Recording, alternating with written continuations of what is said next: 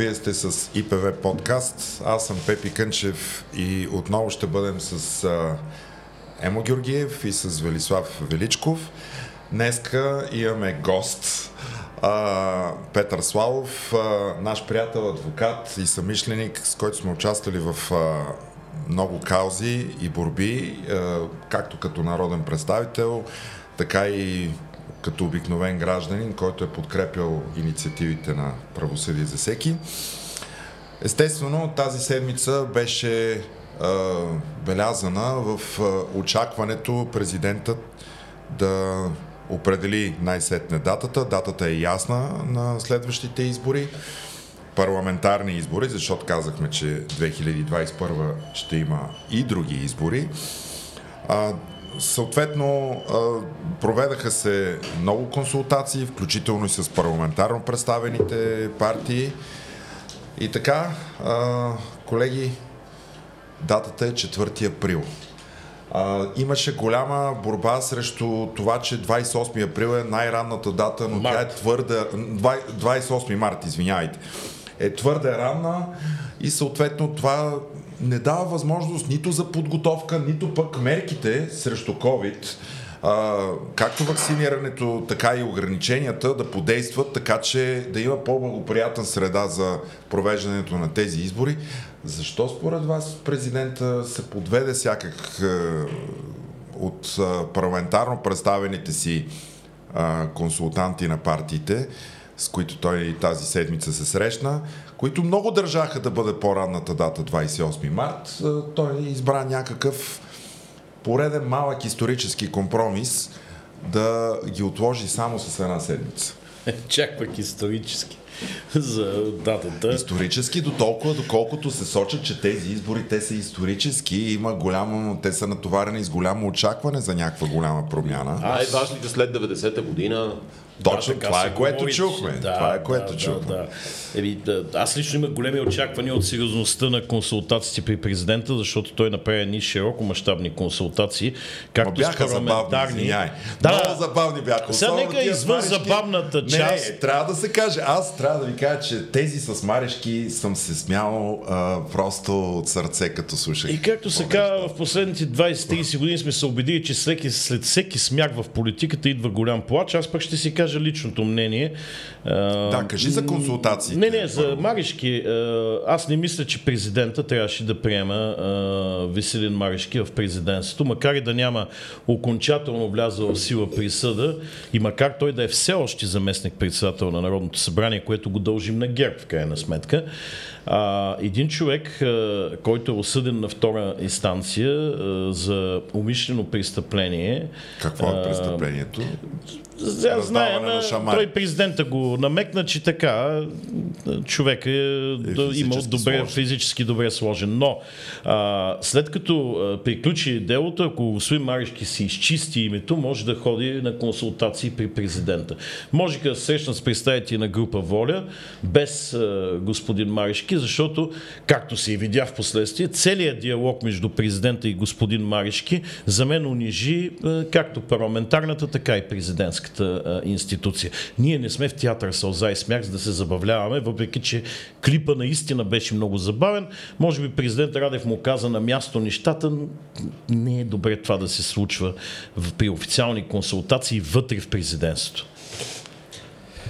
Знаете ли, колеги, аз ви предлагам да помислиме върху самата дата, не толкова като просто четвърти април, а дали към тази дата реално ще има готовност държавата, mm-hmm. институциите отговорни да проведат изборите, да проведат едни честни, едни прозрачни избори, едни избори, които наистина да излучат следващо управление на страната, което да се ползва с широко обществено доверие и подкрепа, или най-малкото представителност. Защото първия най-обозрим риск е активността да бъде изключително ниска, тъй като хората са наплашени заради коронавируса. Това са още вероятно ще е в рамките на студените месеци, т.е. възможността да се провеждат съответно изборите в секции, да кажем с отворени прозорци и секции на открито, както се коментираше и така нататък, е силно ограничена.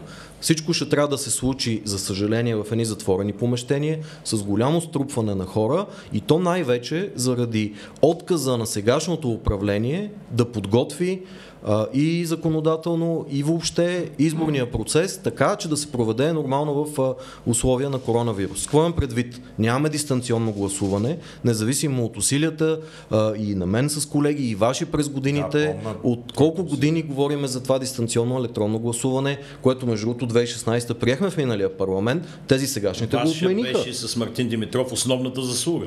Всъщност, можеш много хора работиха по това, но то се случи. Да. Това нещо. Имаше референдум, то, е, отговора на хората беше да, след което то трябваше да бъде е, така детализирано уредено. Разписано в, като законопроект, внесено, всичко това го направихме заедно тогава с инициативата Гласувай без граници. Мисля, че ви активно помагахте тогава и се така, включихте. Референдума по-къси. Не беше просто за, референдума беше над седемдесет процента категорично за дистанционно електронно гласуване, така нареченото гласуване от компютъра вкъщи. Успяхме две хиляди и шестнадесета година с доста усилия тогава да буквално да принудим ГЕРБ да гласуват за това нещо, защото е ясно, че трябваше мнозинство в миналия парламент. Те го приеха, включително и други партии го подкрепиха, стана част от изборния кодекс, разписахме много ясен хоризонт на неговата практическа реализация, защото на всички е ясно, че това не става от днеска за утре, т.е. трябваше през годините да се направят експерименти, системата да се тества, да се провери има ли рискове за сигурността на вота, всички тези неща. И две хиляди и деветнадесета на евроизборите трябваше да имаме реално работещо електронно гласуване. А вместо защо това, не защо не стана? Защото два месеца преди евровота го отмениха това, което сега имаме като парламент. Е, нали, има, а, нали имаше референдум преди това? Как отменяш нещо, което е против волята на, на народа? Ами аз мисля, че сегашния, сегашния парламент няма проблеми с няма а, проблеми от подобно естество, мисля, за съжаление. Споменът ми е правилен, че наистина огромен резултат на седемдесет процента, но не беше постигнат процента на гласували последните парламентарни избори, т.е. нямаше обвързващ характер. Т.е. да го направи да задължителни. Да го направи задължително, беше препоръчително, парламента го разгледа пре, после си го отмени. Строго, тук не си прав, между другото, ще те коригирам, парламента подкрепи въвеждането тогава със да, своя да, решение. Да, и после го Тоест отмени. Беше спазена формално юридическата да. процедура да стане задължително и да тръгнем към mm. реализация и го направихме. Но само така като една скоба, за да е интересен и разговор, ще ти кажа, че ако действително този малък процент не гласували, за да се достигне броя гласували от последните парламентарни избори, нали, за да има характер на задължително самия референдум, ако приемеш, че тази разлика всичките гласуват против дистанционното електронно гласуване, пак щеше да има изключително ярко изразено мнозинство да. за въвеждането. Така че беше пределно ясно, че хората, наистина над два милиона българи реално казаха, че го искат. А, и за да се върна на въпроса, а, което колегата Кънчев а, ме попита, сегашните народни представители го отмениха с замах, за съжаление малко преди евровота, а, и от тогава до сега общо взето в ЦИК, така да се каже, нещо като мъртвило по темата. Имаха едно единствено задължение Централната избирателна комисия тази година, две хиляди и двадесета година, към първи март, т.е. вече миналата година, всъщност две хиляди и двадесета към първи март, да приемат пътната карта за дистанционното електронно гласуване, как се приема. Mm-hmm. А, Аз с мои колеги ги попитахме, може би средата на април, какво става с пътната карта, нали, на което отговор не получихме. Дадохме ги на съд и мистериозно една седмица по-късно се появи нещо като, трудно ми е да го нарека, документ от четири странички, което беше кръстено с гръмното заглавие, пътна карта за, нали, дистанционно. И какво се случи този документ после? Този документ практически правна стойност няма никаква, нито практическа. Някой работи ли по него по-късно? Единственото, излишно може би да казвам, че продължаваме да ги съдим по тази тема и в момента, мисля, че едната седмица даже имаме дата на делото. Ще имам по-прясна информация какво се случва с електронното гласуване, но единственото, което малко тогава до сега се е случило, е, че от работната група в ЦИК по въпроса неотдавна е освободен този Андреев, който стана след това председател на ЦИК, защото той е станал председател на ЦИК, са го освободили от работната група по дистанционното електронно гласуване. Тоест отговор е ясен. Е, имаше и още нещо, да нещо в ЦИК, което се случи обаче, оставката на председателя Стевка Стоева, която заяви, че парламентът не поема своите ангажименти за подготовка на изборните правила, така че ЦИК да може на време да си свърши работата, и това се случи по време на летните протести. Истината е, че отговорността на ЦИК по отношение на изборите всички знаем, че е огромна. И същевременно, пак връщам в контекста на ситуацията, ние реални предложения от тях, включително законодателни към парламента, как да се решат всичките тия проблеми, които загаднахме. Примерно, с а, осигуряване а, безопасното протичане на изборния процес, здравето на хората, на хората участници в изборните комисии. Тия хора ще трябва да стоят в едно помещение близо осемнайсет часа. Това има обучение. Съответно. Всичките тези неща, да, които те имат като задължения по закон, но отделно, примерно, наскоро а, гледахме точно по събитията около Капитоли, имаше избори за сенатори в някои щати, в щатите. Видяхме, видяхме в едни огромни помещения, че се провеждат да, тези избори. Зали, спортни изключително зали. Добре оборудвани членове на комисиите, които бяха снабдени с електронни четци на документи, за да не няма пряко съприкосновение до нищо, до което се докосва самия избирател. Тоест, той си подаваше лично карта на четеца, който я прочиташе и на един а, дисплей, на практика на един таблет, те виждаха данните и сканирано изображение на въпросния документ за самоличност, за да го сравнят по избирателните списъци и да няма практически възможност за заразяване. Излично е, излично е да споменам, че имаше сложени паравани пред а, съответните бюра, на които седяха тези членове на комисии. Самите те бяха с предпазни шлемове, маски, предпазни очила, облекло защитно и така. Тоест бяха изключително добре оборудвани. Аз тук такова нещо не чувам. И сега се връщаме в училищните стаи да. На датата четвърти април. Припомням в момента а, учениците от пети до дванайсети клас не посещават училищата поради риск от зараза. На четвърти април се очаква там да се изсипи народонаселението в буквалния смисъл в училищните стаи, които по никакъв начин не са оборудвани и обезопасени. Всички ни е известно, че те са за състав от максимум трийсет а, ученика, т.е.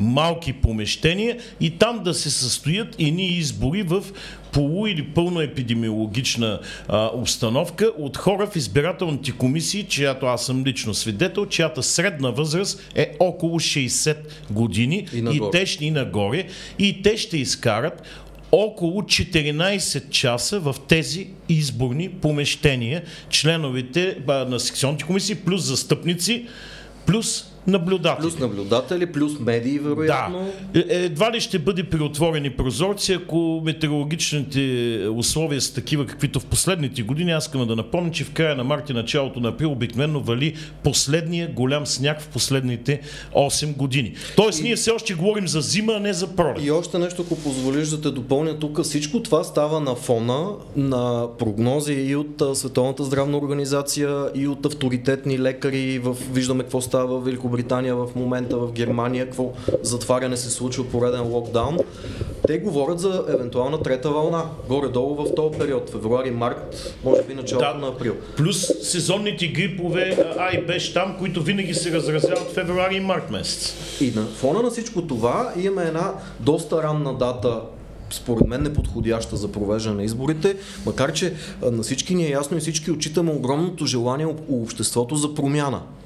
За промяна, която минава през избори. Но ако наистина искаме промяна, това означава ние да гарантираме преди всичко високата избирателна активност, за да има представителност и тази промяна да може да се случи. И ясен е интересът в момента на управляващите да има възможно най-ранна дата в възможно зимните месеци за изборите, за да е ниска активността, да излезат само твърдите електорати, тип бюрократи, калинки, назначения партийни насам натам по администрациите и те да определят за идните четири години бъдещето на държавата. Но не това е обществения интерес. Ма, вижте, общ...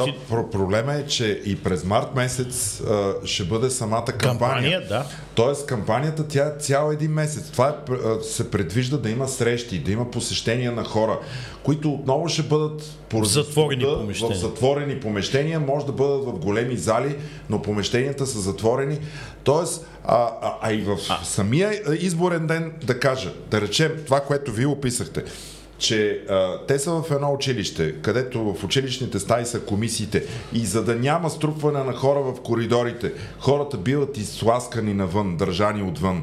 Отново на студено, защото казахме, че четвърти април е все още а, хладно. това ще бъде едно огромно стръпване на хора в, на входа на, на училището, което е не по-малко опасно, но, но ре, резултата, който ще бъде е, че като погледна съседа на училището какво струпване има отвън, той ще каже, къде ти да, ще хода да точно, го струпва? Я да точно, си отида на загъби, на Витоша не, загъби, или е, някъде си където. Оплаши, но и застъпниците наблюдат, те не могат да бъдат изтикани навън. Те трябва да бъдат в секциите и в коридорите. Ако прием, че а, почти всяка партия а, така със значим интерес от резултатите от избори ще изпрати свои застъпники, ще има граждански наблюдатели, към всяка една комисия ще има още петнайсет-двайсет човека застъпници и наблюдатели, които трябва да са или вътре в стаята, или в коридора. Знаем какво представляват училищните коридори. Това няма общо с спортните зали, за които точно Петър така каза в а, а, щатите. Но въпросът е, че за да няма хора по, а, по коридорите, те ще ги държат отвън. А, и там пак обаче ще има някакви хора, ти да отидеш до крайната стая, трябва да минеш през коридора, там ще а, срещаш отново с хора. Не може да ги държат навън. Нали? Да, те, да, те следят изборния процес. Те ще бъдат в коридорите най-вероятно. Там екзит половете, които мерят тези, като излезеш, те да, също ще бъдат именно вътре. А, а и... Ама, вие, вие чакайте малко сега. Вие... Ние се опитваме да, да съзнаем снимка това всичкото, на това, което ама това всичкото е с презумцията, че се съберат достатъчно хора, с които да се попълнат СИКовете, секционните избирателни да, комисии. А какво да става, ако не се съберат? дванайсет хиляди дванайсет хиляди СИКа има. СИК. А един, а един СИК са по седем души. Значи смятай. А има и викове и така важни. Какво става? Ето тук примерно са въпрос към Пепи Славов. Какво става, ако не се съберат достатъчно хора, с които да се попълнат сиковете? Ще могат ли? Да, ще могат ли? Няма бе, не желаете, като това е. Ако по триста лева, е... може би ще се съберат хора. Е, хубаво, ама според мен не са... няма го този бюджет, според мен. Само да го гласуват, разбира се, нали, в крачка, в движение. Но... А, някой беше чакай да дам въпроса на Пепи. десет милиарда са раздали, защо да не дадат ти за такова нещо? Значи, вероятно, това ще бъде едно от нещата, които ще се случват, т.е. да се опитат чрез допълнителни възнаграждения и то в никак не малки размери да стимулират хората все пак да си рискуват здравето, отивайки, нали, с ясното съзнание, че това няма да е нещо обичайно, безопасно и така нататък. Аз обаче тук бих ви обърнал внимание тези огромни пари, които вероятно ще се похарчат, защото ще ви припомня на последните избори, местни избори, където нямаше машинно гласуване. А, именно с мотива, че ще се направят най-добрите избори и ще са мотивирани членовете на комисиите, им раздадоха по, не помня допълнително там петдесет лева или колко, но това всичко отиде пак в размерите нещо на порядъка на а, десетки милиони. Видяхме трагедията, нали, на десет-петнайсет процента недействителен вод, поредните бъркоти, разпиляни бюлетини, надраскани протоколи и така нататък. Тоест, очевидно, тази сегашна власт хем няма желание да проведе един а, наистина европейски, бих казал, модерен, честен изборен процес, а, хем а, очевидно няма и да го направи. По всичко изглежда, че така стане. Дайте да коментираме малко различните форми за провеждане на избори. Първо с машинното гласуване. На миналото издание на подкаста нашите слушатели помнят, ние коментирахме скандалната обществена поръчка, в която спечелилия беше си поръчал машините още преди да разбере резултата от тях. Казва, че това бил премерен риск. Премерен риск и това е някаква, ние го качествихме като новата форма на икономическо планиране у нас.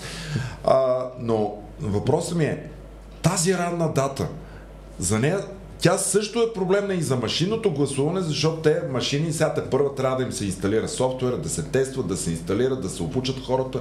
Пак не върши работа. Какво му костваше на президента да сложи там май месец, средата, примерно, за да, за да има достатъчно време?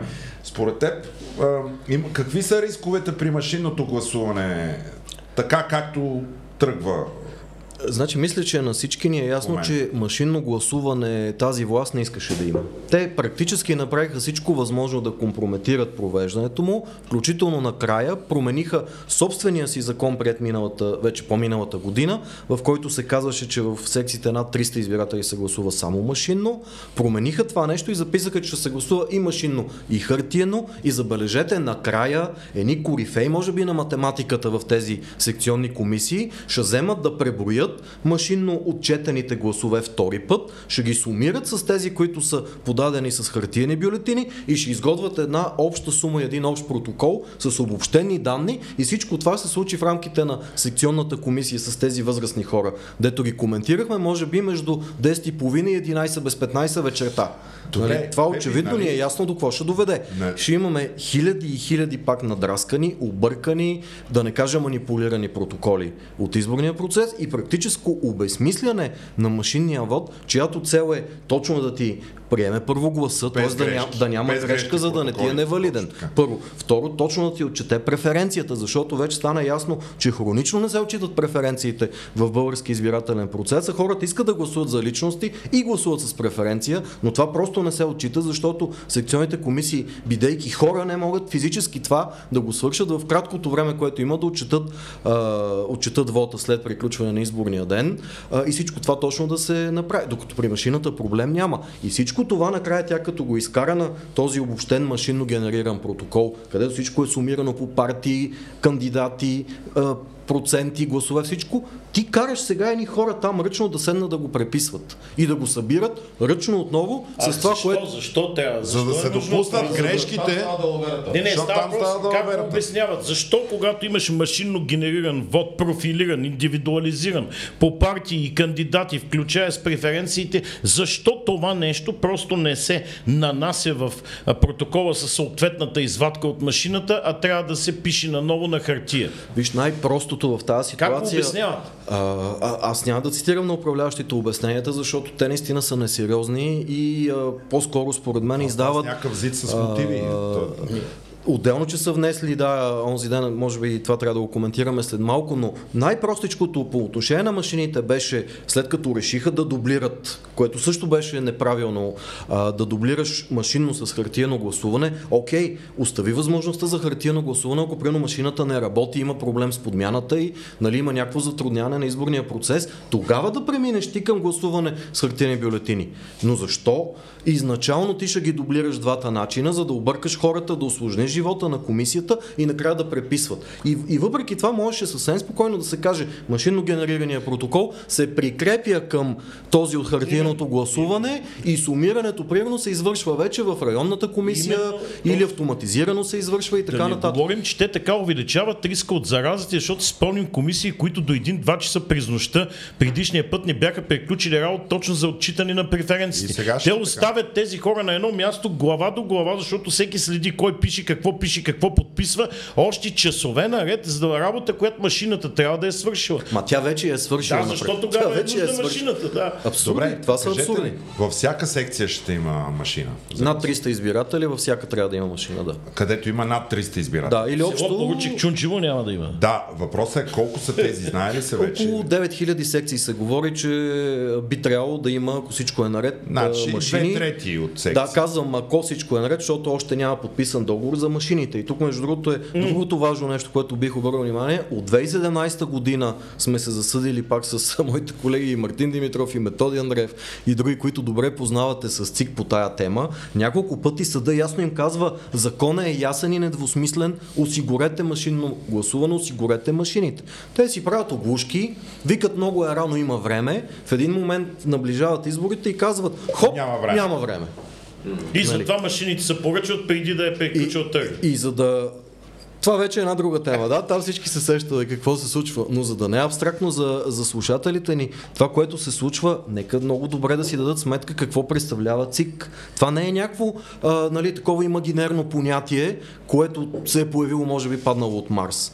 Това е проекция на политическото мнозинство в парламента. Те са ги избрали тия хора, преди има няма, колко беше нещо една година. Нещо като парламентарната квота в Висшия съдебен съвет. Да. Ами, може би да, не е по-малко лошо. Горе-долу да. същата работа. Едни хора, пратени там от партиите, които очевидно защитават интересите на тези партии и то парламентарно представените така наречени партии, които имат съвсем различни интереси, както виждаме в момента, от интересите на обществото, от това да има една максимална представителност на вота, една максимална активност, едно максимално точно отчитане. Петю, аз обаче не мога да разбера. И тук искам да чуя мнението на Емо, той така странно си мълчи. Но, а, аз не съм аз... толкова подготвен по този въпрос да говоря за изборите. Това е един и за... такъв въпрос към всички. Мой въпрос ме ме вълнува тук от а, а, изявлението на президента насам. Разбираме интересите на управляващи. Разбираме, че интереса на ГЕРБ е да има неясно машинно гласуване, не голяма представителност, една стеснена като възможности и мащаб изборна кампания, една невисока избирателна активност в изборния ден, защото това е интереса на твърдите електорати, на ГЕРБ и ДПС, да речем частично и на БСП. Но какъв е интереса на онези партии, коалиции, граждански партии, които се явиха на консултации при президента и казаха колкото по-рано, толкова по-добре. Цитирам даже човек от триото, който го каза. Тоест, колкото по-рано изборите, двадесет и осми март или четвърти април, толкова по-добре, при положение, че точно това са коалициите, които трябва да разгърнат мощна избирателна кампания, които трябва да осигурят максимален брой застъпници и наблюдатели, за да има контрол върху прозрачността и честността а, на вота, и които в най-голяма степен трябва да се интересуват епидемиологичната обстановка да не плаши избирателите да се явят на избори. И от тук не разбирам и защо президента си игра на нас ти куклите, дай си ми парцалките с ГЕРБ.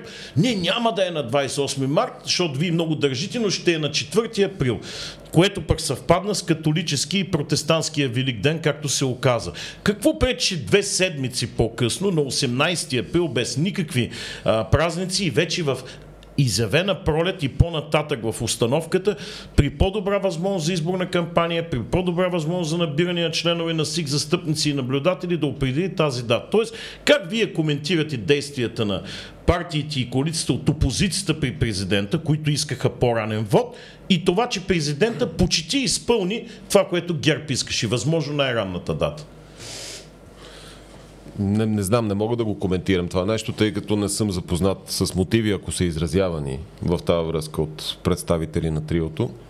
Не само, и на други партии. Да, да, и, и, с, и с техните, нито с техните изявления, становища, нито с мотивите им съм запознат, но от това, което чувам до сега, започвам лично аз да се притеснявам, че това ще бъде поредният откраднат вод От, от статуквото, от партиите на статуквото, тъй като наистина си давам сметка, че много хора просто ще кажат: изобщо няма да ходя да гласувам, няма да се занимавам с това, да, няма да чакам по опашки с часове, за да вляза в стаичката там да, да си пусна бюлетината, пък те после, какво, ако направят нещо смислено с нея, нали, ако я преборят, отчетат и така нататък, т.е. почват да стават прекалено много демотиваторите за хората да излязат и ясно да изразят някаква воля, независимо дали тя ще бъде в подкрепа на управляващата гарнитура в момента или ще бъде срещу нея, нали, за онези, които не са, не са съгласни. А, така че цялата работа идва, идва просто да покаже колко е необмислена от страна на управляващите. Все пак да не, да не забравяме, че миналата година, когато протестите бяха във вихъра си, една от най-основните опорки и на премиера Борисов, и на обкръжаващите го там душеприказчици беше, че ние имаме да се справим, да имаме да се справяме с втора вълна, трябва да подготвим изборите, не може сега тук така веднага да се ходи на избори, защото имаше и такива искания, ако си спомняте, те бяха пряко свързани с исканията за подаване на оставка, mm-hmm. нали, за падане от власт на, на това правителство, и така, не може, това трябва да се подготви, трябва да се направи, трябва да се измисли, не е толкова проста работа. И ето сега от това, което чуваме, и най-вече отказаното от Пепи Славов, разбираме, че абсолютно нищо не е направено по този въпрос. Тоест, цялото това нещо е била една измама, а, или а, казано с думите, така, с изразните средства на премиера Борисов, пунтамара, шменти капели, вятър и мъгла, бошлав, нали, всякакви такива изразни средства можем да вкараме в употреба, но наистина а, аз почвам много сериозно да се притеснявам, че изборите, които се задават и които сега а, президента ги насрочва за четвърти април тази година, всъщност ще се превърнат в едно огромно фиаско. Uh, и извън, извън въпроса кой ще бъде победител, формалният победител на тези избори, според мен е това, това ще се оформи като един още по-тежък и сериозен удар uh, срещу uh, демократичните процедури всъщност за определяне на това кой да управлява нашата република. И ще се използва много сериозно като опорка срещу това. Ще кажете: ето вижте, това не работи. Това, което вие наричате демокрация, процедури, правила, избори и така нататък, това всичкото не работи, и няма да се очудва, ако започнат да се надигат и гласове, които да кажат: айде, аман от тия работи, стига, не играхме се, нали, на демокрация, дайте да се връщаме обратно към стария. Е, това е много към... опасно. Този ама супер опасно е. и, и започва, да. Не, не, чак и малко, не забравяйте, че имаше проведено социологическо проучване миналата година, което каза, че България от европейските страни, членките на Европейския съюз, е най-напред, т.е. най-много хора в България казват, че е, трябва да се преосмисли. Т.е. те са готови да, да изоставят всички онези процедури за вземане на решения, които наричаме с е, събирателния термин демокрация, и биха делегирали правата на някакъв такъв здрав, силен лидер, който еднолично да управлява и да ги взима тия решения просто по-бързо и по-лесно, защото е, вероятно в очите на хората това като парламентарен дебат, дискусии и така нататък. Всичкото това е някаква ненужна да, говорилня. А да не говорим, а да не говорим, че и особено в този четиридесет и четвъртия парламент това действително, а, как, това впечатление а, в някаква степен е оправдано у хората, което възниква, защото само с тия циркаджийски номера, които те ги правят с а, кворума.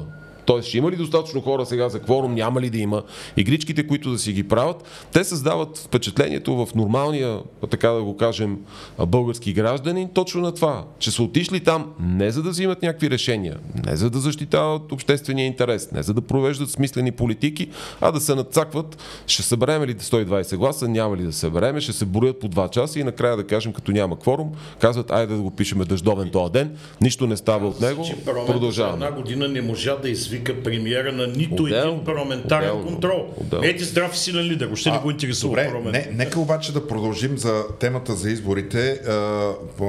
Както започнахме, говорихме до сега за машинния вод. Аз искам да, да поговорим малко. Пепи, да чуем мнението за... А, ще каже, така... ще каже. А, но въпросът е малките политич... извън парламентарните политически сили, това е по, по отношение на твоя въпрос, Вели, според мен те ясно си казаха, че те не искат, те са анти-ГЕРБ коалиция, колкото повече ГЕРБ са на власт, толкова по-зле, колкото по-бързо те си тръгнат, толкова по-добре, колкото по-ранна е датата на изборите, толкова а, по-добре. А ще си тръгнат ли при по-ниска избирателна активност? А, но а, и друго, другия аргумент, който те посочиха е, че енергията от протестите и, и това, което се случи това лято с цялото това отношение спрямо провалената власт, да не се загуби във времето а, и в а, пандемията, а и в подготовката на изборите. Така че те дефинират по-ран, а, интереса си за по-ранни избори именно с това.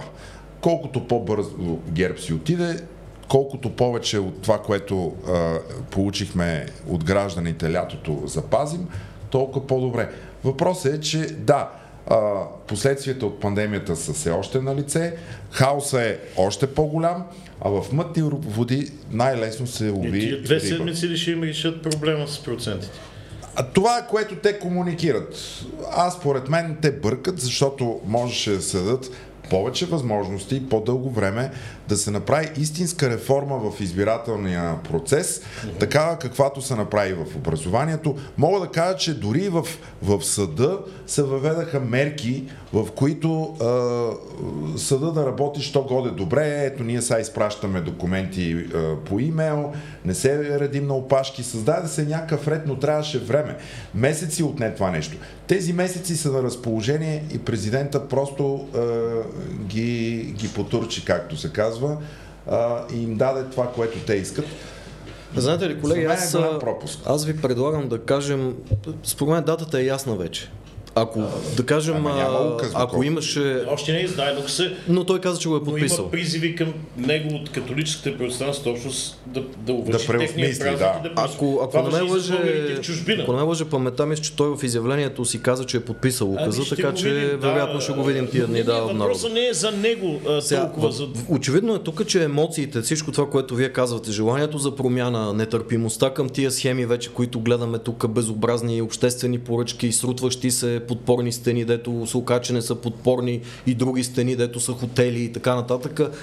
Има огромна нетърпимост обществена към това. Спрели, като няма но парламент. Това беше задачата всъщност на тези, които ходиха на консултациите при президента, не емоционално, а рационално да осмислят проблемите, които ние тук коментираме. Че подготовката практически е нулева към момента за провеждане на едни безопасни и честни избори, че всичко това минава през конкретни стъпки. Примерно да пристигнат тия машини за машинното, те да бъдат одитирани, те да бъдат сертифицирани, граждански контрол да има върху тия машини, за да се види какво са ни именно докарали. Именно. А така, като няма време и достатъчно, утре ЦИК ще ви каже, всичко е много хубаво, ние много искаме, нали, да ви дадем възможност за гражданска проверка и одит на машините, ама няма време за това другия път. Другия и така път, нататък. Ще ми купи колело, така. На друг път. И на всички ни е ясно, че това създава подозрения и напълно създава и възможности за манипулация. След това но на работата. Това създава и нисък вод и нежелание хората. Всичко да, това рефлектира върху ниския вод, който съчетан със страха от пандемията, аха, и липса на адекватни е, мерки, да, за защита и на гласуващите, и на провеждащите изборите от комисиите, допълнително го нагнетява това нещо, включително да държиш ти хората на студа пред училищата, нали, да чакаш те да седат там два часа да мръзнат, за да дойдат да гласуват. Аз не чух сериозно колко от тях ще си тръгнат. Аз не чух сериозно обсъждане на епидемиологичните мерки, въпреки че това бе една от темите на консултации при президента. Тоест, как ще бъдат обезопасени помещенията за гласуване, коридорите и членовете на секционните избирателни комисии. Аз такъв разговор в консултациите не чух. И тук на Емо въпросът е много основателен. Ние сигурни сме, че се съберат достатъчен брой хора за членове на секционните комисии. А тези, които искаха по-ранната дата от опозиционните партии и движения, те набраха ли си наблюдателите, на които държат? Те имат ли дванайсет хиляди, че твърдат, че са готови за най-ранната дата? Това е другото важно, което ви предлагам да коментираме. Тоест, очевидно в момента така наречената извънпарламентарна опозиция, всички хора участвали в тия протести, които искат наистина промяна, трябва да помислим за начин първо да постигнем така достатъчно голяма публичност и мобилизация на хората, всички, които протестираха, да си дадат сметка, че сега веднъж на четири години е шанса да се реализира промяната. Да, ние всички бяхме цяло лято, цяла есен, включително вашите протести продължат и в момента всяка сряда пред съдебната палата, но трябва да си дадем сметка, че ако тази енергия изгубим и тя на четвърти април не се яви пред урните, вероятно са след това още четири години с най-голямо удоволствие възпроизвелото се статукво ще ни остави да си протестираме и пет пари няма да дава за това, което се казва на тия протести, независимо дали са излезли десет хиляди, сто хиляди или повече хора. Така че това е едно от важните неща. Всеки трябва да си даде сметка, че всъщност отговорността за това той да се защити със съответните предпазни средства до голяма степен ще си опре до него. Но ми се струва, че хората достатъчно добре се научиха а, да носят маски, да си дезинфекцират ръцете и така нататък, за да могат наистина да вземат това, което... Ти сам примера с щатите обаче. Тоест там не е разчитан всеки сам да се погрижи за себе си, защото някой безотговорен член на комисия или застъпник наблюдател, не погрижвайки се за себе, ще навреди на останали. Трябва да има здрави правила и осигурено безопасност най-малко на помещението, в което се гласува. Те правила на хартия вероятно ще разпишат. Въпросът е, въпрос е дали някой реално ще ги приведе в изпълнение. Защото само да отворя една скоба, две хиляди и седемнайсета пише в закона, че трябва да има машинно гласуване. Машини нема, машини гласуване нямаше. Нали? Така че ето. Добре, ти го отговора. Дайте да излезем малко от електронното. А, а, само тук, а...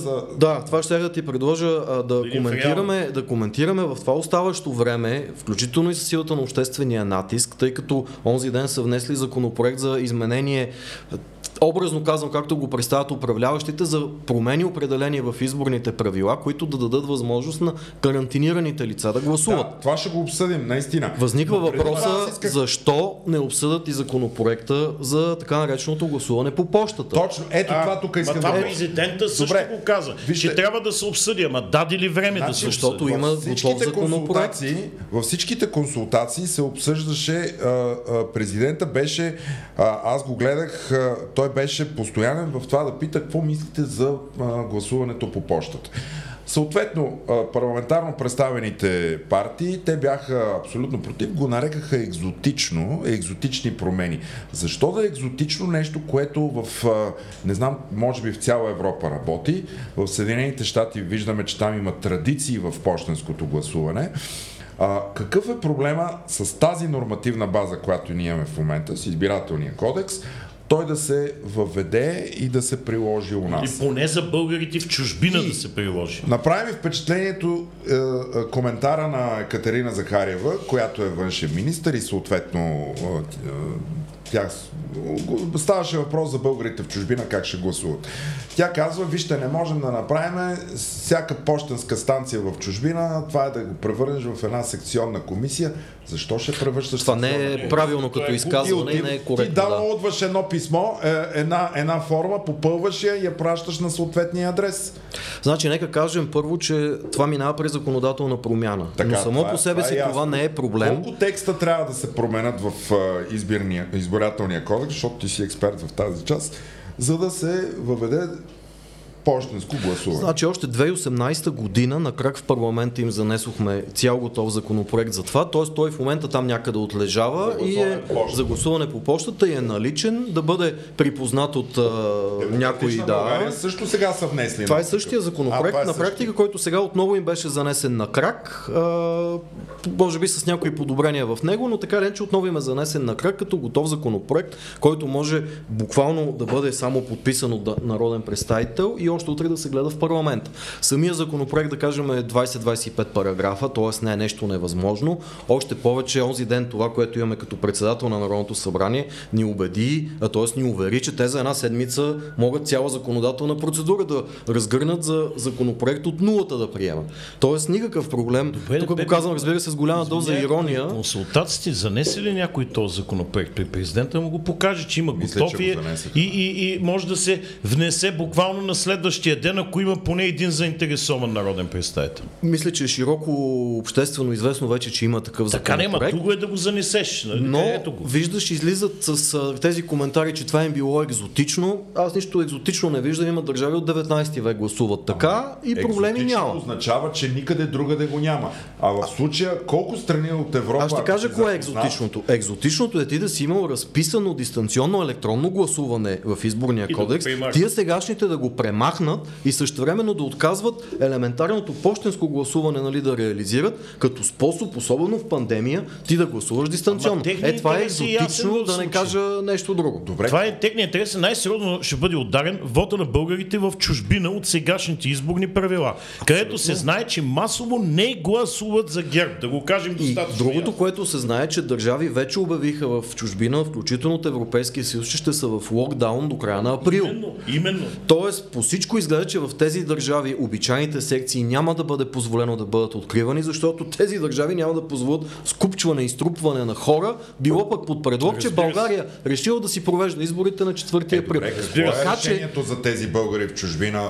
Единствено това, което Валерий Симеонов им предлага, да фащат самолети и да дойдат тук. Но той то не е толкова сигурно, защото като тук в една карантина.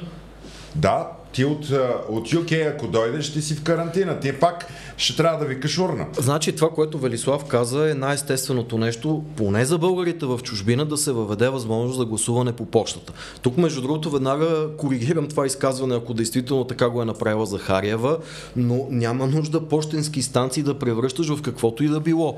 Човека си пуска в пощенската кутия, примерно в Великобритания. Как получава той писмото? Бюлетината първо ми кажа. Заявява го до съответното консулство или представителство на българската пращат. Държава. Те съответно му я изпращат с така наречения двоен плик. В единия той да. поставя бюлетината, попълва я, запечатва го, за да не се вижда какъв е вота му.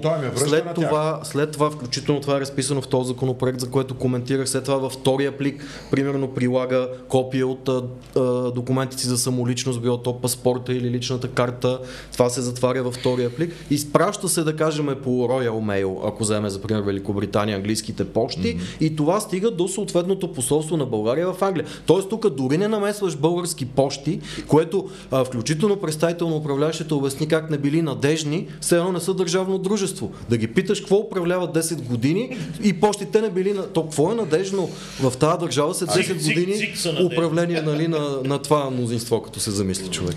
Така че ето, начина го има. И там има избирателна комисия, която всичко, го отваря. Всичко това се случва, да кажем, примерно две седмици преди изборния ден. Започват да се изпращат тези писма от а, желаящите да гласуват, които преди това се снабдили с бюлетина, пликове по образец и така нататък. Тоест няма никакво скупчване, процесът си тече абсолютно спокойно и лежерно. В посолство те се събират в едно специално помещение, където стои запечатано, поставят се в съответните, дали ще са урни, дали ще са други начини да се гарантира, че няма да има манипулация по тези пликове и се събират там до момента, в който дойде изборния ден, изборите се проведат, Обяви се за приключен изборния ден, когато се отварят и гласувалите по почтата и почва броенето.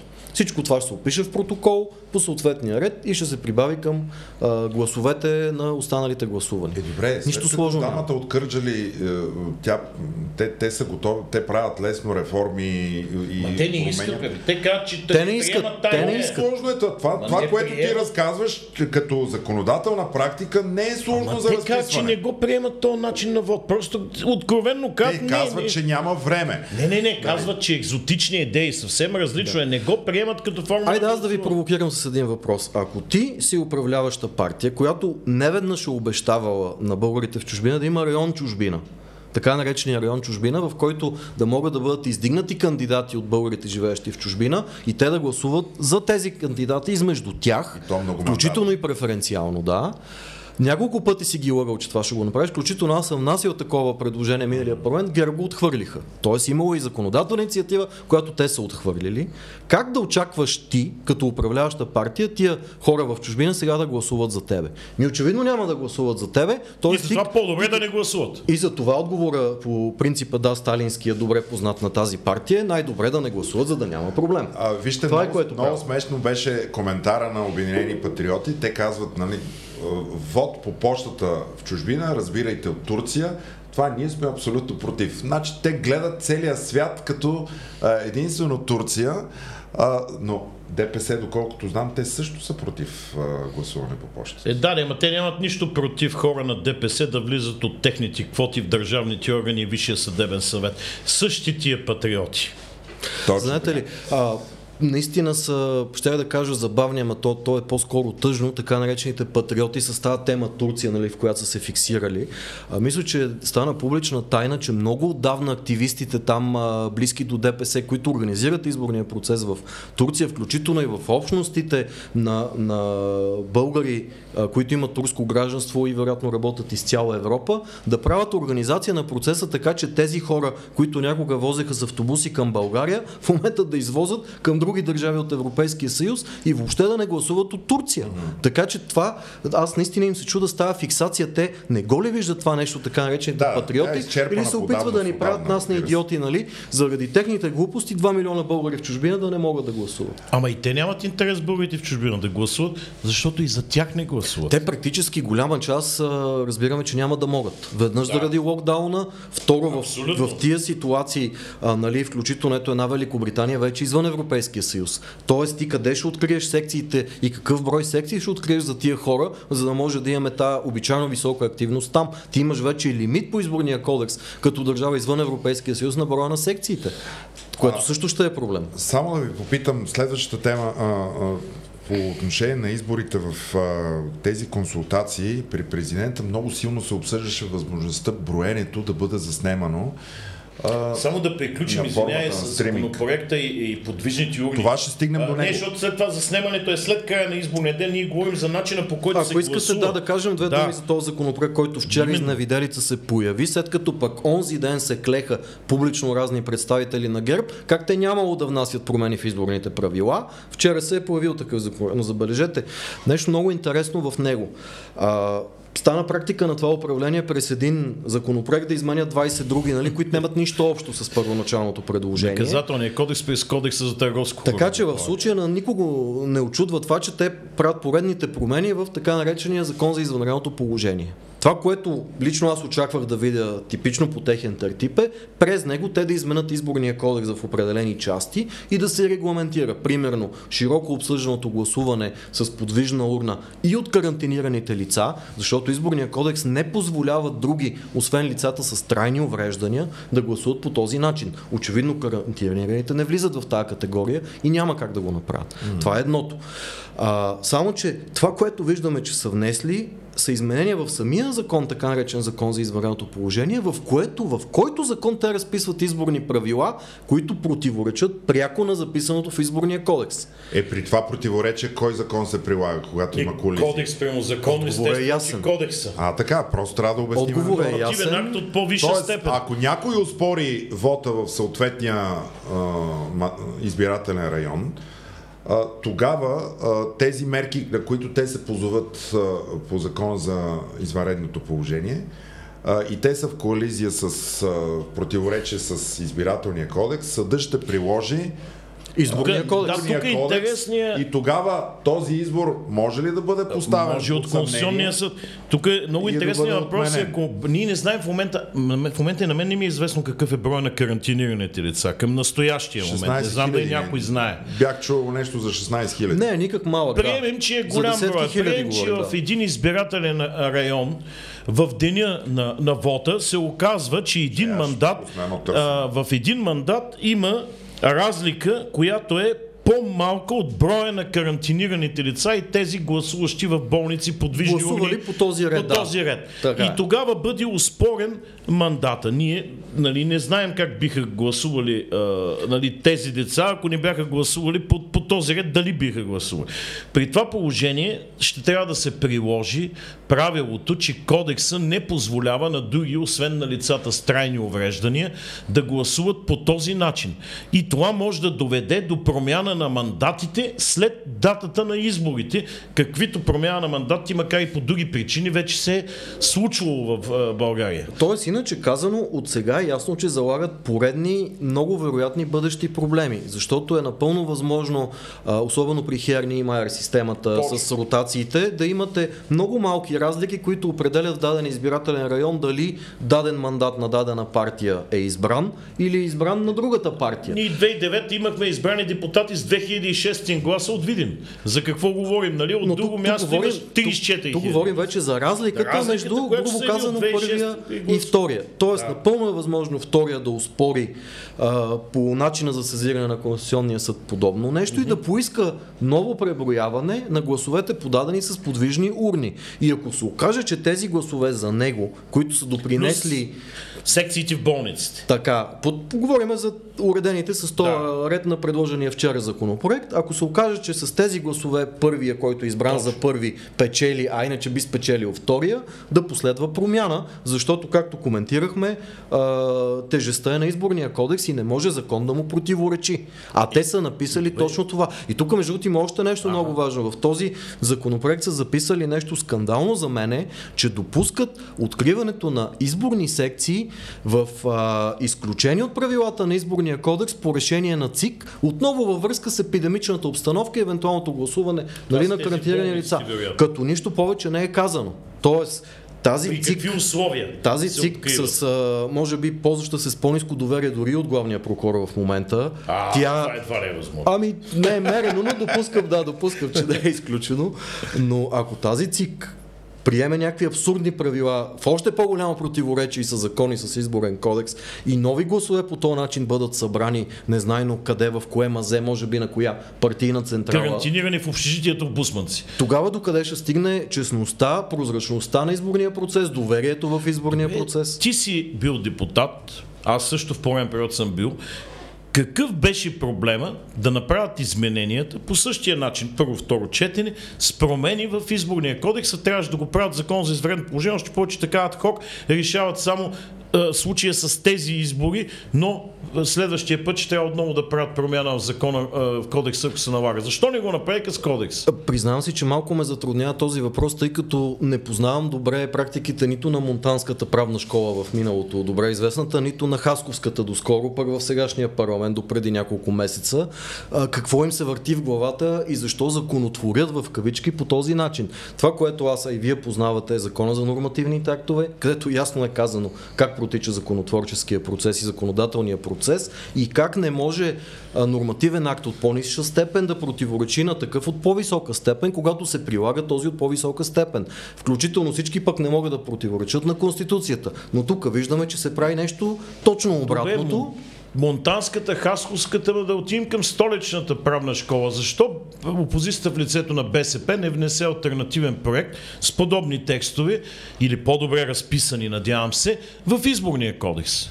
Защо се остави Също... изцяло управляващи да го правят? Също много добър въпрос. Аз не съм убеден, че поведението на БСП, особено опозиционно първо в момента, защото ти а, да се бориш да си евентуално победител на бъдещи избори и да си спретнеш такива вътрешно партийни скандали два месеца преди изборите, а, не може да доведе до нищо друго, освен да ерозираш доверието в тази партия. Тоест, имам чувство, че за пореден път БСП се държи по начин, по който зорно иска да загуби изборите и във всички случаи не се държи опозиционно. А е целта така, да че, загубиш изборите. Д- дали а, си водят някакви а, така тайни разговори за бъдеща голяма коалиция, както неведнъж се чува, а, нали, че спрягат а, германски тип, по-български обаче ГЕРБ и БСП. Българския нали, модел, кажа. Извинявай, да, да, ега ти голямата коалиция. Така че Добре, а, това са неща, които само може да се досещаме, но наистина абсолютно се съгласявам. Ако има истинска опозиция в парламента, тя трябва в момента две неща да направи. Първо, промени задължителни в изборния кодекс да предложи по отношение на тези проблеми, по начина по който се правят, и второ, да предложи наистина гласуване по пощата, по законопроекта, който казахме, че там го има, го иска, за да могат да гласуват българите в чужбина най-малкото, а и българите а, живеещи в България, които ще са притеснени от тая COVID ситуация в изборния ден. Добре, това е. Приятели, нека все пак да обсъдим и темата за гарантиране на вота, резултатите на вота или тяхната коректност. Няколко пъти чувам, че се предлага, включително и в под формата на законопроект, мисля, че пак на Демократична България, по отношение на заснемането на процеса на преброяване.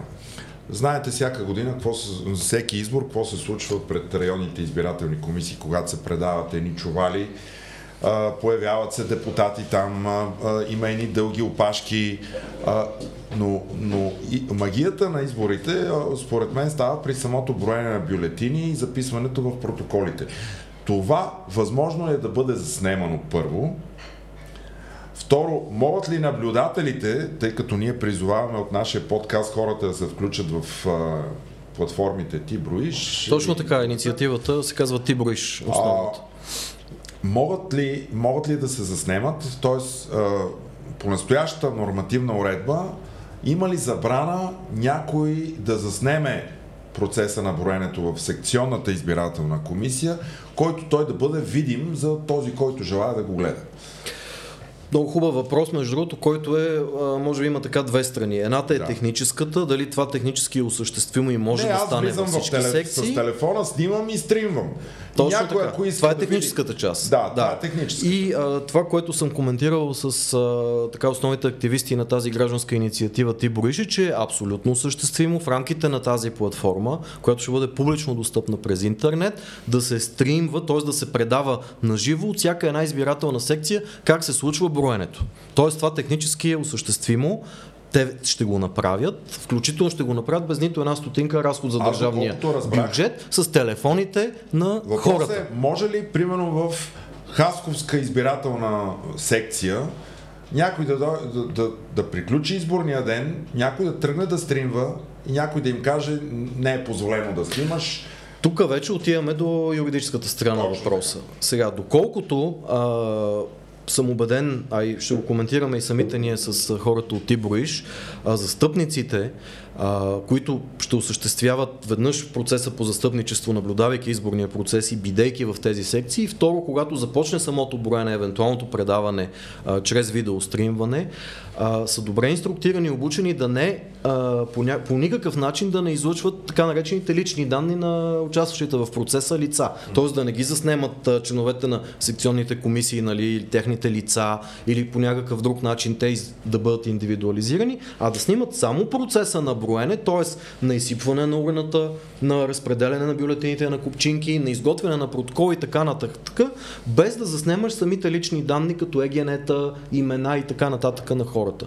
Това е абсолютно осъществимо според мен а, и не виждам да влиза в а, а, пряка законова колизия, т.е. да има някаква забрана за подобно нещо да се случи. Нещо повече, по-важното може би в случая, защото нали, ние юридически може да аргументираме тази тема, но важното е какво мисли МВР в края на краищата по въпроса, когато то бъде извикано, да кажем, в някоя избирателна секция от а, примерно някой представител. Скандал, те ще извикат така, полицията. Представител на ГЕРБ онзи ден, като даваха пресконференцията по този злополучен нов извънреден законопроект, дето са внесли, казаха, че не виждат те проблеми и забрани в изборното законодателство за това. Така че тези думи нека ги помним, че са ги казали. Uh, включително не знам дали не трябва да бъдат размножени и раздадени на застъпниците в съответните секции, uh, за да не прати утре министъра на МВР, нали, излъчен от ГЕРБ uh, хора, uh, разбира и полицаи, които да забранят на застъпниците да осъществяват това видеостримване и показване на начина на броене. Необходима ли е все пак някаква законодателна промяна, така че да се гарантира работата на наблюдателите в тези поне две платформи досега? По-скоро, по-скоро не. Това е изцяло гражданска инициатива, изцяло на доброволен принцип, изцяло финансиране от хората, които участват в тях, включително с, така да направя на референция към това, което имаме като председател на Народното събрание, включително ползвайки интернетите от собствените си телефони и пренос на данни по тях, за да предават тази информация в места, където, както тя обясняваше, нямало интернет, но знаем, че мобилни телефония, нали, вече има практически навсякъде, няма проблем. Може би трябва да все пак някакво запитване до ЦИК да се направи, в които а, те да зададат конкретно тези въпроси и да бъде гарантирано с решение на ЦИК, че наблюдателите по двете платформи ще могат да си осъществят заснемане. ЦИК обещаха да това трябва да влезе въпроса, в, трябва да влезе в методическите указания, тъй като те се свеждат до членовете на секционните избирателни комисии. Аз искам да използваме повода, че Пепи Славов днес е тук, да още веднъж да обясни разликата за застъпници и наблюдатели. Ние в последното издание на подкаста Точно. Го обсъдихме, но може би още веднъж, тъй като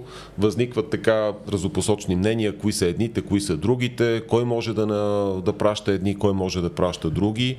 Тоест, Тоест хора, които биха станали наблюдатели, но не биха искали да бъдат застъпници. А, и това има някакво притеснение, което е хубаво да бъде изчистено. Каква е разликата между а, наблюдателите и застъпниците и какви ангажименти имат едните и други? Аз бих почнал от предназначението. Това са все участници в изборния процес, чиято функция да гарантират честността, коректността, прозрачността на изборния процес, т.е. те се грижат да защитат интересите на хората, участващи в изборния процес, че техният вод няма да бъде фалшифициран, манипулиран, откраднат, зачеркнат и така нататък. Разликата, основната, проистича от това, че застъпниците са застъпници на конкретна политическа сила или кандидат, участващи в изборния процес, а наблюдателите са излъчени от а, граждански а, организации, обикновено от сдружения с нестопанска цел, които а, са ангажирани в процеса защита на правата на човека или защита на изборните права на хората. А като правомощия има ли някаква разлика в тяхната работа? Разликите са толкова малки на практика, че мисля, че няма смисъл да влизаме в такива детайли в момента. Основната им функция наистина и правомощие да наблюдават случването на изборния процес, когато се отворят а, урните, бюлетините, те да имат пряка видимост с това, което се случва. Тоест, не да им кажат, примерно, в арена армеец, идете е там в една стайчка и стойте, пък ние тук ще броиме, нали, на една маса едни бюлетини. Тоест, те трябва, както ние сме седнали сега с вас горе-долу на два метра разстояние един от друг и се виждаме пряко, по този начин те трябва да виждат масата, на която се отварят е, избирателните урни, изсипват се бюлетините и почва броенето. Нещо повече, след края на изборния процес трябва да получат копия от протокола, в който са записани всичките данни, това да бъде подписано от всички членове на комисията, то си остава за тях и вече се ползва за, примерно, паралелни преброявания mm. или най-малкото за гарантиране на това, че протокола основния няма да бъде подменен. Ай. Някъде по пътя от секцията до ЦИК. А в избирателния ден те, те трябва да се имат право и да присъстват. да присъстват на целия избирателен ден. Точно така, в самата секция да присъстват, да наблюдават, пряко да виждат неопосредено, т.е. не да ги сложат в едно помещение, като е тук на тая камера ще виждате, нали, нещо, а пряко да могат да виждат какво се случва. И доколкото разбирам, да подават и сигнали, ако има някакво изборно нарушение. Точно така, виждайки изборни нарушения, могат да сигнализират, а могат да изискват включително председателя на комисията да вземе решение, самата секционна комисия по даден проблем, Как, как се процедира, това да се отнесе евентуално до висшестояща избирателна комисия, ако някакво спорване има и така нататък. Така че наистина е много важно присъствието и на застъпници, и на наблюдатели в избирателните секции, за да се гарантира, че няма да има машинации. Това е смисъл на тази инициатива, която коментирахме. Ти броих, ти броиш, да събере поне дванайсет хиляди човека, за да може да има за всяка една секция, секция, по един, който да е там, включително наблюдава и дай Боже в края на деня да може наистина да а, осъществи това видеонаблюдение на самото преброяване, да вземе протокол от а, извършеното преброяване и да се извърши едно паралелно преброяване на всички резултати, за да се види наистина коректно ли се отчитат от информационно обслужване или не. Mm-hmm. Защото доверието към информационно обслужване също мисля, че е съизмеримо с това към ЦИК и други лица в държавата. Ако си запознат, примерно за платформата Ти броиш, защото тя е... За нея има качели повече информация за сега. А, как точно, а, доколкото аз разбирам, на едно място ще бъдат всички стримове, всички излъчвания, всички заснемания. Как точно ще работи тази система? Това ще бъде някакво приложение или пък а, сайт? Това, което знам, без да претендирам да познавам всички детайли, но това, което имам като да, информация, е, че по-скоро е разработено приложение, което да може да се инсталира на всеки един мобилен телефон или таблет, през което да се случва а, първо в реално време буквално качването на самия протокол от секцията, т.е. в момента, в който той е готов да бъде образно казано заснет с мобилния телефон или таблета и веднага да се качи в платформата, за да има достъп до него в съответната примерно централа вече, където е базирана самата инициатива и се извършва обработването и паралелното преброяване на данните до, до това, което е записано в изборния протокол. По същия начин да пристигат там и данните от така нареченото видеостримване на броенето, като допускам, че до всичко това ще бъде даден и достъп през интернет, през съответен портал, през който да може да се гледа от всички, които желаят да видят какво се случва в една или друга секция в дадено народ, а, населено място. Чудесно. А, правим за пореден път, трети път а, призив. А, всеки един от вас, който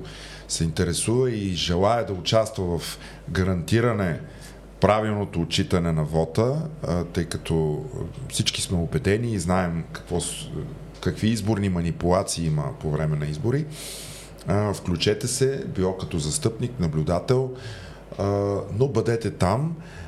Търси се по едно лице, един наблюдател в всяка избирателна секция, така че независимо от кой град сте, независимо къде сте, включете се, доколкото знам онлайн се записват хората, ще получите обратна връзка, но направете го. Правосъдие за всеки подкрепяме включването на наблюдатели в а, а, изборния ден, така че и наши последователи а, бъдете активни в, а, в това да участвате там. И последната тема преди за, а, да приключим днескашния подкаст. А, семейство Гебреви, доколкото разбирам, са се снабдили с а, второ обвинение. Не, по-скоро тази седмица имаше съобщение, че Комисията за противодействие на корупцията и отнемане на КПКОНПИ, да. противозаконно придобитото имущество, КПКОНПИ, оглавявана по-настоящем от Сотир Цацаров, бившия главен прокурор, е съединила два иска, единия срещу Гебрев и другия срещу сина му за отнемане на имущество в, така, на доста високи стойности, тринайсет милиона лева, ако не се лъжа, са обхванати от тези искове. Съответно, имуществото така посоченото, то е възбранено, наложени са му обезпечителни мерки. Но това, което е хубаво да кажем, да обясним за пореден път, е какъв е механизма на действие на, на КПКОНПИ и как може да се стигне до отнемане. Сега, когато, всеки път, когато служители на комисията и най-вече председатели, сега Цацаров, предишния е този, дето сега е консул в Валенсия, станали, придобили известност покрай терасата си, сега те в всички опорки, които казват, казват и едно нещо, което е вярно, е именно, че не самата комисия отнема, а отнема съда, пред когото е предявен иска за отнемане, нали? Това е, това е вярно. Но целият процес, по който се случва, това е много странен и има много, така, много, много мнения се дадоха, много становища в последните години, че това няма как да, да се случва по Гражданския процесуален кодекс. Той е напълно непригоден за, за производство от такъв тип. Но да излезе малко от а, теоретичната част, да кажем за, за практическата. Значи, а, в случая на Гебрев е било напълно достатъчно обстоятелството, че той е привлечен като обвиняем. Това се е случило през две хиляди и седемнайсета година. той е привлечен като обвиняем в органи... за, за организирана престъпна група. Този много любим а, така, а, състав на наказателния кодекс, а, ние виждаме, че в... Заради което съществува и специализирания съд и прокуратура. Точно така. Ние виждаме, че всеки, който по някакъв начин става неудобен на властта или трябва да бъде отстранен, за да, за да се помогне на друг любимец или храненик на властта, на него му се повдига такова обвинение за организирана престъпна група. Ама независимо дали е Банев, в случая на Банев, например, са роднините, при Арабаджеви мисля, че също по роднинска линия ги гонат, но при Гебрев, видимо сега с добавянето, нали, на, на сина му, също някакъв такъв роднински елемент, но трябва да кажем, че просто е достатъчно някой да е привлечен като обвиняем. Значи срещу Гебреви дори все още не е изготвен обвинителния акт, да не говорим, че не е и внесен в, в съда. Тоест, те не са предадени на съд. Достатъчно е да си привлечен като обвиняем по едни определени състави от наказателния кодекс и организираната престъпна група, да кажем, е част от тези състави, за да изпрати прокуратурата съобщение до КПКОНПИ и вече, че еди кой си е привлечен като обвиняем, и вече КПКОНПИ може да вземе решение дали да започне проверка срещу а, така привлеченото към, а, като обвиняем лице или да не го направи. Видимо, в случая на Гебрев са образували проверка и не само, ами проверката е довела до а, вземане на друго решение, именно, че ще му, първо ще му бъдат обезпечени имуществото, което а, сега а, ще подлежи на отнемане, и на второ място е взето и решение за внасяне на такива искове за отнемане на имущество. Но много е важно да се каже, че а, КПКОНПИ може да отнема, или т.е. може да, а, да не влизам аз в, в това говоря, но може да взима решение за предявяване на искове за отнемане, дори когато някой не е привлечен като обвиняем.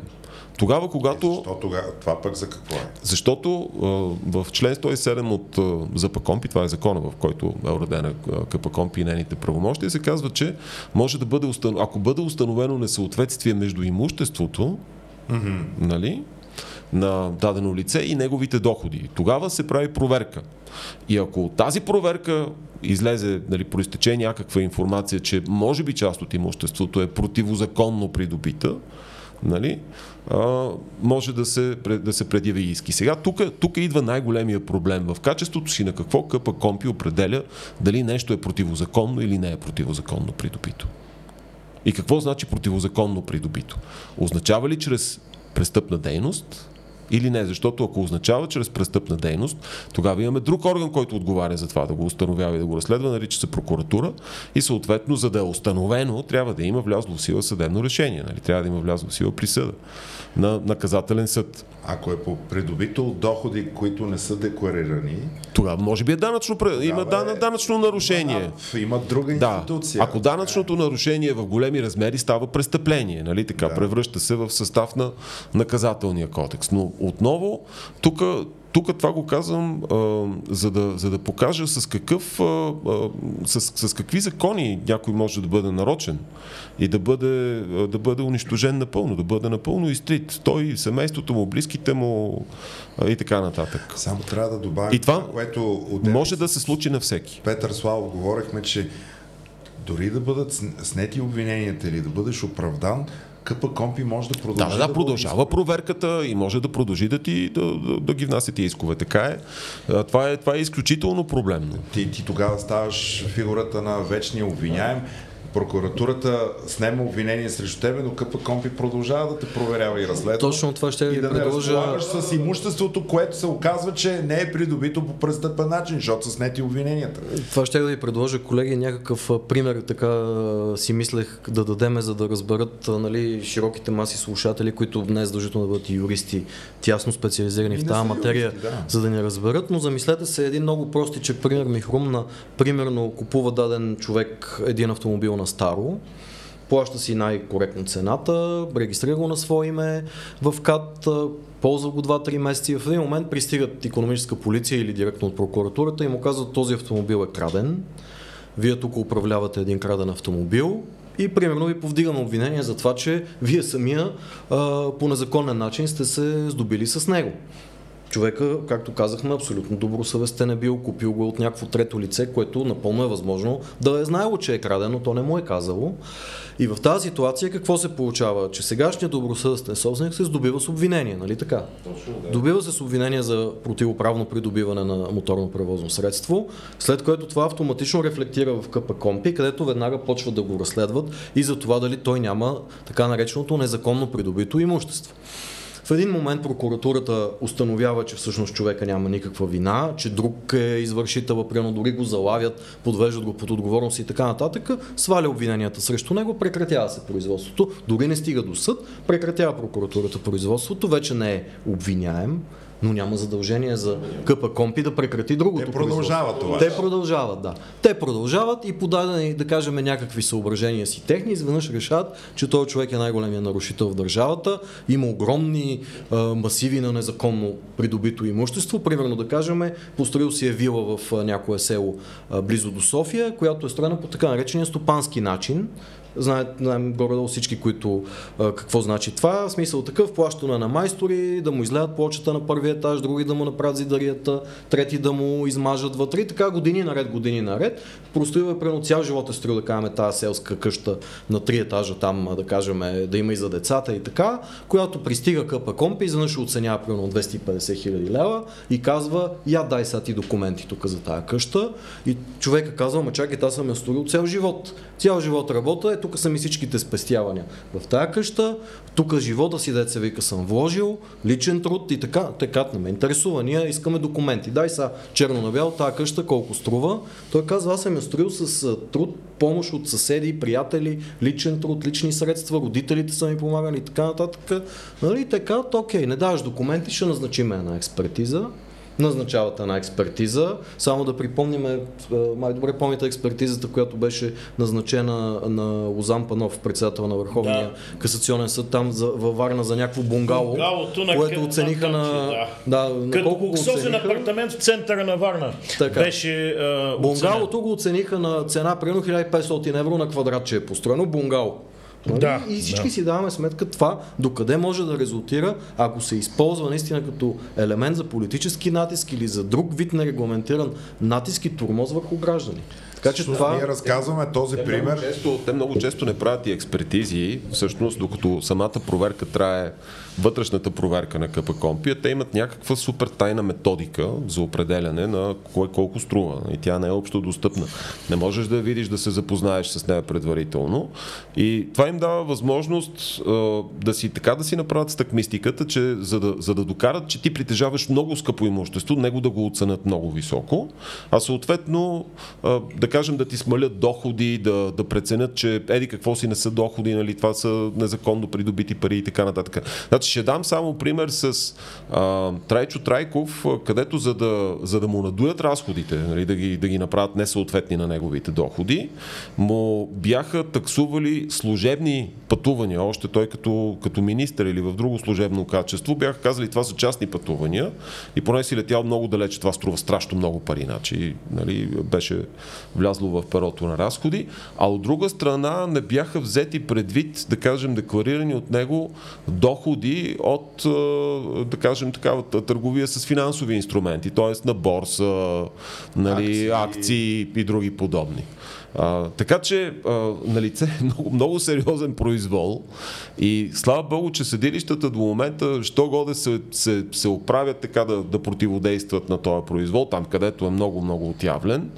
Нали, има, ето, велика жити а, за това решение на ВКС, което тази седмица разбрахме, че, че е постановено, с което съда все пак се опитва да вкара някакъв порядък в цялата тая каша, кое е незаконно, какво означава, в какъв период от време трябва да е придобито, по какъв начин да. трябва все пак да може да бъде свързано едното твърдението за някакво Именно. незаконно, нали, или, или дори престъпно а, а, деяние, действие, нали, дейност някаква и съответно придобитото, придобитото имущество. И само преди, преди да вземеш думата да кажа, няма и общо задължение за българските граждани да пазят някакви специфични документи, доказателства за направени разходи, за приети, за приети плащания и други подобни. Аз Няма съм, такова нещо. Даже аз съм сигурен, че има един период между деветдесета и деветдесет и седма осма година, където деветдесет и девет процента от българските граждани, които не са работили по трудов договор, почти не могат да, да, да докажат доход. Това са уния а, мътните времена, в които се правиха пари по всякакъв начин. А, а, как, доказваш, а как доказваш там, където са изгорели архивите, а, там, там където не могат да ти установят пенсионния стаж, където ги няма лопетата. Значи, как, как го правиш това нещо, например? Ами, а, вижте, това, което каза и а, колегата Славов, но а, стана много модерно в прокуратурата, се правят организирани престъпни групи, които да отиват в специализираните съдилища. Не е случайно на принципа мама, татко и аз, баба, дядо и внучи. Имаше едно състезание. При, а, само, че то беше детско състезание.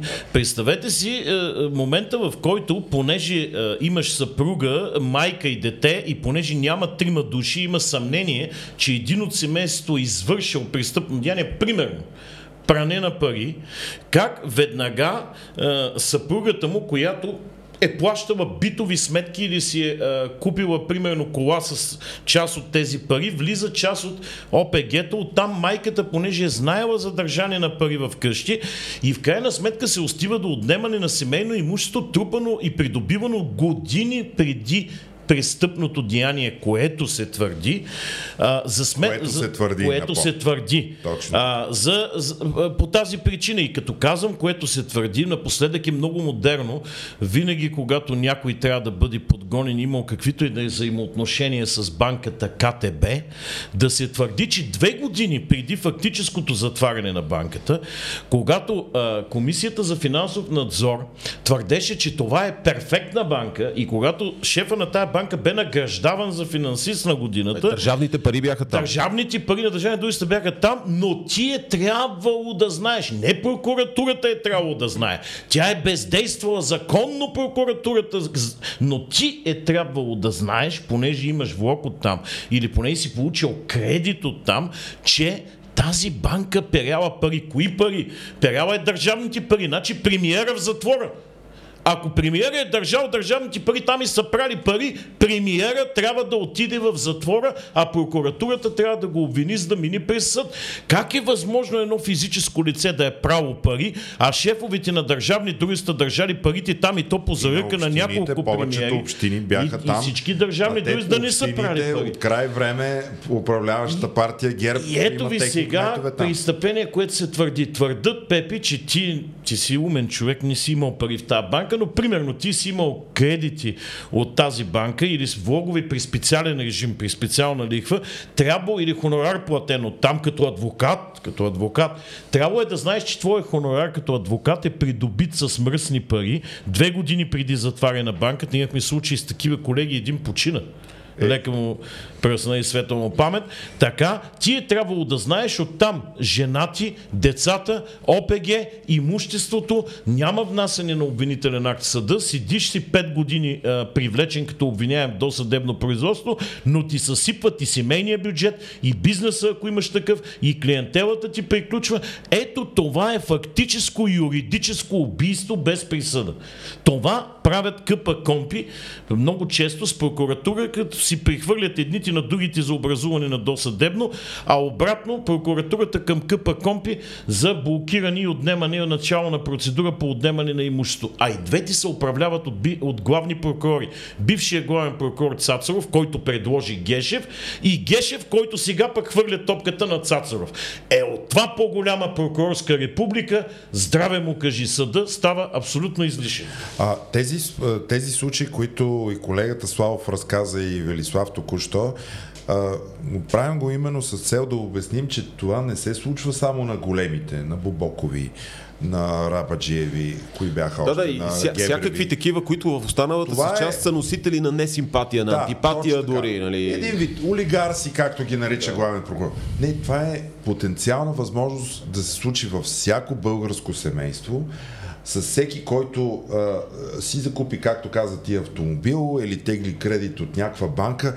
а, до сега беше КТБ, ама утре тя може и Първа инвестиционна да е такава. Али, те го Ако, че... примерно, политиците се скарат с а, а, този, с а, Цеко Минев и другия, а, това няма ли да се случи също? Също ще се случи.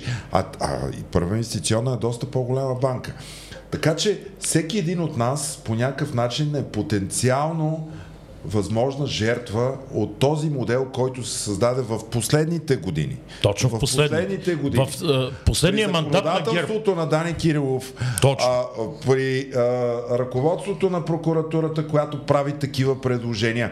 Между другото, искам да ви кажа, Висшия адвокатски съвет е излязъл със становище против а, начина на а, така, създаване фигурата на, незави... на, да, да, да, да. на прокурора, който ще разследва главния. Гешо Иванов. Гешо Иванов. Както го нарекаха Гешо Иванов. А, но, но тук Емо, което запита, а, единствената институция, която все пак остава да охрани върховенството на правото и гражданските права и да защити от а, а, безумни наказателни репресии, остава Върховния касационен съд. Има а, а, решение наистина от тази седмица, но то цитира и предишно тълкователно решение по въпроса за прилагането на а, закона за отнемане на незаконно придобито имущество, който казва, че макар и в широки граници да не е нужно да има а, влязла в сила наказателна присъда за фактическо отнемане на имущество и производството продължава, дори да има прекратяване или оправдателна присъда, все пак трябва да се обвържи периода на престъпното да. деяние с периода на придобиване на имущество. Не може да си придобил деветдесет и втора да твърдат престъпно деяние от две хиляди и девета и, и, и за това нещо да ти отнемат имущество. Освен това изисква някаква връзка все пак между твърдяното деяние и придобиването на имущество. Иначе каква би била разликата с глава трета, вече отменена от Закона за собствеността на гражданите, където просто се проверяваш и за а, не, доходи, трудови. не трудови доходи. Не трудови, и да. се отнемаше, защото не можеш да докажеш произхода на, на, на средства, се отнемаше и, а, имущество. Тук говорим за друго. Отнемане само ако е на лице престъпно деяние. Ако такова няма, ако периодите не съвпадат, как така ще ти отнемат имущество, обвинявайки те в престъпление, което се установява, че ти въобще не си извършил да. или си извършил години, а, инкриминиране периоди години след придобиване. Помни, помните ли примера? Помните ли примера, който великият Даниил Кирилов даваше в телевизионни участия? Двама обират банка, след което се скарват и единия умъртвява другия, нали? Убива го. Нали? И сега се задава въпросът, този, който е умрял вече, нали? Срещу него не може да се води да. наказателно производство, защото не е жив. Нали? Сега това означава ли, че трябва той или неговите близки да задържат приемно плячката? Нали? Не знам. Сега, той, той, който го убил. Да, да, да. Той, той, той, те са двама, не са трима. Не, не, не, или, не, защото той казва, той, който е умрял, срещу него, него не мога да го съдим. Да. Нали? Край. Обаче означава ли, че приемно неговите наследници трябва да задържат, да кажем, откраднатото от нето? И ама не, чакай са, той, ама той примера, примера малумен сам по себе си, а, нали, защото, защото тък по такива хипотези има развити в наказателния кодекс, нали, то това не е... Абсолютно. Да. Тоест, добре, не, не ти трябва, не ти трябва, не ти трябва ЗПКОНПИ, не ти трябва ЗПКОНПИ за, за това. Но, а... От Конституция. От Конституция. Той може да така. напише Конституция за един ден. С което прилича на Стефан Софиянски, който казва, че с приятели я пишат за една вечер в, в кръчмата. В кръчмата. Да. Но Стефан Софиянски не е юрист. Да, да. Добре. Може ли аз едно изречение, може би отиваме към края на разговора, но се замислях и това, което Велислав казва, а, така правяки тази препратка към а, ноторно злополучния, известните глави от този Закон за собствеността на гражданите, а, действал до грубо казано до промените осемдесет и девета а, година. А, не, не, една глава. Говорим, говориме конкретната глава, нали, глава, която принуждаваше... действаше до две хиляди и трета или две хиляди и четвърта година. Имаше отнемания по тази глава в първите десет-дванайсет години от уж демокрацията. Аз имах предвид по-скоро това, което тогава да. всички хора знаеха какво е ЗСГ и затова масово на внучета се прехвърляха, да, нали, апартаменти. Да, имаше хора се развеждаха, да, за да могат да придобият второ жилище. Да, защото за да не може да едно семейство да има две жилища, иначе му го взима там Общинския народен съвет и го дава на заслужили комунисти и така нататък. Ами той сега така, може че... да е така, за да няма а, ОПГ. Но, но, но исках да ви кажа... Просто семейството се развежда за да може да, да, да ви обърна да внимание, да че тази носталгия, която нали, коментирахме, че у някои хора се проявява към онези години, за мен лично основно поради причини, че тогава са били млади и силни, нали, чисто физически в разцвета на силите си. Не си дават сметка това десет години и вече повече управление, колко много черни, тъмни практики от онези години възкреси, че дори ги донадгради с още по-черни и още по-тъмни практики. Така че нека да, да направя една връзка с предишната ни тема, да не забравяме, ако искаме това да спре, ако не сме носталгици по, по режима нали, на комунизма с всичките му престъпни деяния, искаме промяната в тая държава да почне да се случва, до голяма степен всичко това а, би могло да започне на четвърти април, колкото и да не ни харесва тая дата за избори и да ни притесняват всичките епидемични и други обстановки, но без гражданска активност, без смелост, без упоритост бих казал, без активност на хората, нищо чудно да продължим още години наред по същия неприятен ОПГ начин, нали, в контекста на това, което коментирахме и после не дай си Боже да се питаме пак след няколко месеца, ама как е възможно това, ама как може така и такива закони да приемат, нали, кой от кой по-лобистки и по-безобразен и какви са тия хора, нали, дето законотворят там в този парламент и те срам нямат ли? Благодаря ви. Емо, ти искаше нещо не, за завършване? Не, не, не, само, може би много бързо на изпроводяк имаме го и казуса, че там, където няма обвинител, няма и съдник. Знаем за бившия замминистър на транспорта Манолев, на когото беше така внимателно повдигнато обвинението, че да не се направи а, от прокуратурата съобщение към а, КПКОНПИ, така че тя да започне с проверка и евентуално да продължи с отнемане на негово имущество. Така че отново опираме до тези най-основни а, постановки на върховенството на правото и еднаквото прилагане на закона спрямо всички. Защото докато го нямаме това, абсолютно всеки може да бъде както отърван, така и да бъде нарочен и затрит от лицето на земята. С което припомняме, че примерно пък за а, кметиците на младост а, Деси Иванчева и а, Биляна Петрова а, бяха а, запорирани сметките, от които те трябваше да, а, да плащат а, включително лечението си, а Биляна Петрова и сме на дъщеря си а, издръжката за обвинение от, все още недоказано, от подкуп от петдесет хиляди евро. Бяха запорирани и двете сметки. Нали? В сравнение с това, с което каза за Манолев и къщите за гост. Mm-hmm. Така че това произволно запориране, което и законът допусна да се прави само по сигнал на ДАНС, с промените от миналата година, прокуратурата да го извършва по сигнал на ДАНС и да го прави, след което да се иска последващо утвърждаване от а, съда. А, в някои бизнеси едно запориране на сметки за три дена може да ти ликвидира бизнеса. Нулирате. Имаш спешни плащания. Както е много модерно, да, както е много модерно да се казва напоследък. Добре, благодаря ви за, на всички за интересното участие. Считам, че темата за изборите е изключително важна, но и това, че всеки един от нас може да бъде жертва на закона, който следва да пази нас, а не да съсипва бизнесите ни, семействата ни, доходите ни, е потенциално под угроза, поради което всички сме съгласни, че трябва да има промяна и тази промяна, тя евентуално би могла да започне на четвърти април, както каза а, Петър Славов. Всъщност и... на четвърти април ще се изберат тези, които пишат законите. Тези, за това, за което говорим. Ще изберете хората, които пишат законите. Каквито хора изберете, такива закони ще получите. Така че бъдете активни а, до изборите, а, бъдете наблюдатели, застъпници, а, бъдете активни и като гласоподаватели. Бъдете активни в това да ни слушате всяка събота в нашия И П В подкаст. Харесайте всяка сряда лин... пред съдебната. Харесайте линка ни. Бъдете всяка сряда пред съдебната палата. Или поне онлайн. А и ако харесвате това, което правим, бъдете дарител. Под, в бележките под шоуто отдолу може да намерите линк как да бъдете наш дарител. Останете с нас до следващата събота. Довиждане.